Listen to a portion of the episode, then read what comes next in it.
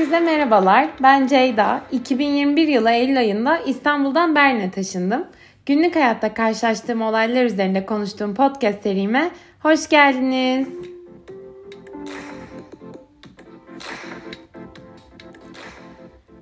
Geçen gün aklıma şöyle bir anım geldi.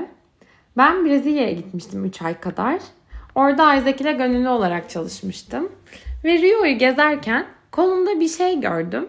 Tam da ne diye bakmadan aldım attım ve anladım ki aslında keneymiş. Ve ben düzgün şekilde çıkarmak yerine onu öylece koparıp atmışım. Tabii sonra çok panik oldum. Hakikaten bir şey olmasını bekledim hasta olmayı. İlk eczaneye gittim. Orayı temizledik ama asla doktora gitmedim. Şimdi düşünce ne var değil mi? Git doktora için rahat etsin. Ama orada bilmediğim, etmediğim bir yerde doktora gitmekten kaçındım. Çünkü dilini konuşmadığın, sistemini bilmediğin bir yerde sağlık hizmetlerine ulaşmak hiç de kolay değil. İnsan olabildiğince kaçınmaya çalışıyor. Tabii ben şimdi Berlin'de o kadar yabancı değilim. O kadar habersiz de değilim sistemden. Ama yine de İstanbul'da doktora gittiğim kadar rahat asla gidemiyorum doktora. Hatta yani sağlıkla ilgili tüm her şeyi biriktirip İstanbul gezimde halletmeyi tercih ederim. O zaman dedim ki ben bu hafta göz sonrası sağlık hakkında konuşayım. İki bölüm önce psikolojik sağlık üzerinde konuşmuştuk. Bu haftada fiziksel sağlığa odaklanayım. Konumuz göç sonrası fiziksel sağlık.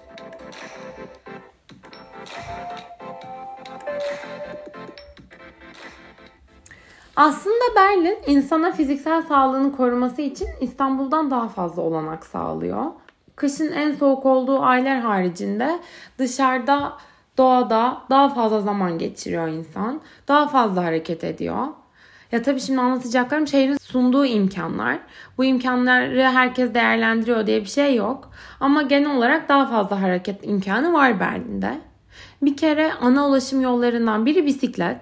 İşe, insanlarla buluşmaya, birçok yere bisikletle gidip gelme imkanına sahipsiniz. Tabii ki şehrin bir ucundan diğer ucuna bisikletle gitmek zor. Berlin büyük çünkü. Ama yani bisiklet çok insan tarafından çok kullanılıyor. Ayrıca daha kısa mesafelerde yürümek de çok mümkün. Ya da yolda yürümek istemezseniz şehrin dört bir tarafı büyük parklarla dolu olduğu için oralarda da yürüyebilirsiniz ki gerçekten çok fazla park var. Parka uzak oturuyorsanız da sanıyorum herhalde maksimum yürüyerek 15 dakika kadar uzaktasınızdır. O kadar çok park var ki şehirde. Bir de böyle ben Facebook'ta çok görüyorum. Parklarda bedava grup spor dersleri oluyor. Bir eğitmen yazıyor işte.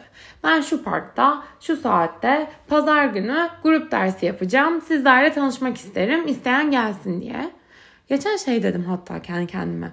Ya ben bu bedava yoga derslerini takip ede ede gerçekten her hafta bir kere yoga yapabilirdim aslında istesem. Hem yeni insanlarla tanışmak açısından da iyi bir fırsat oluyordur eminim. Gerçi şöyle bir bilgi de gördüm. Okumadım tam ama sanırım artık parklarda böyle grup etkinlikleri öncesinde izin almak gerekiyormuş ya da gerekecekmiş.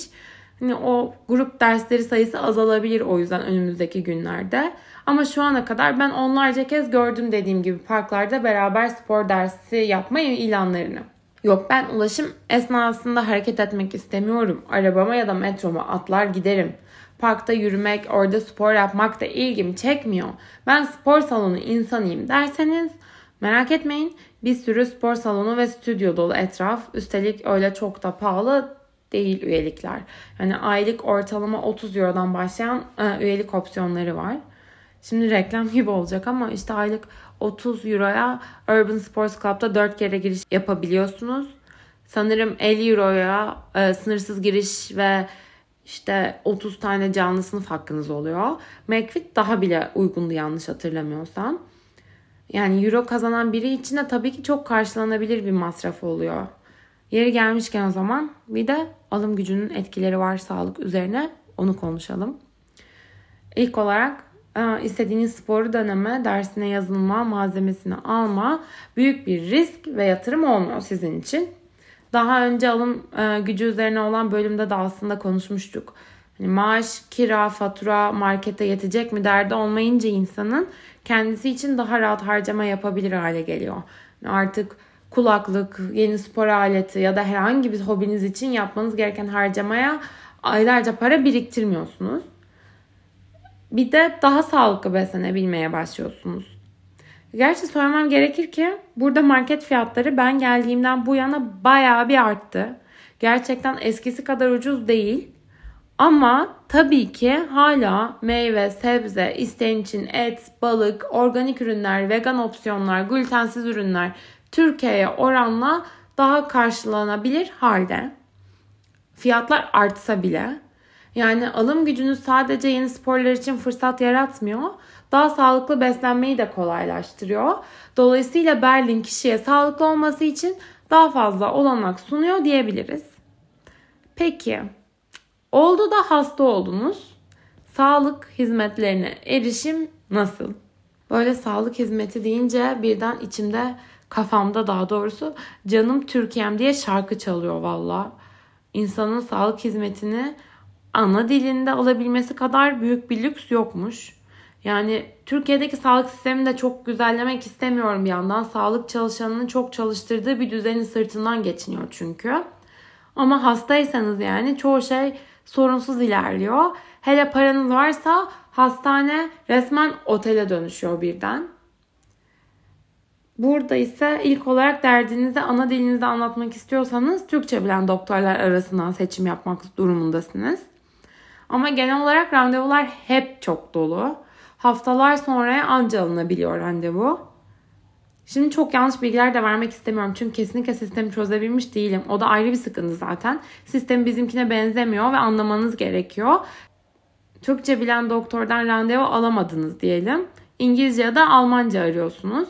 Doktor İngilizce servis veriyor olarak listelenmiş olsa bile randevuları düzenleyen kişiler bilmiyor olabiliyor. Ve hem kendi başıma geldiğinden hem başka arkadaşlarımdan biliyorum ki çok gelişmemiş Almancanıza karşı son derece sabırsız ve kaba olabiliyorlar.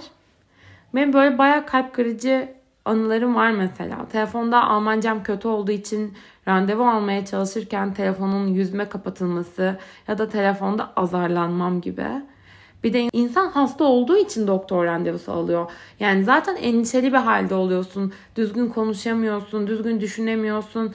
Bir de karşındaki böyle davranınca ki böyleden kasıt aslında tamamen ırkçı demek lazım. İyice kötü hissediyorsun kendini.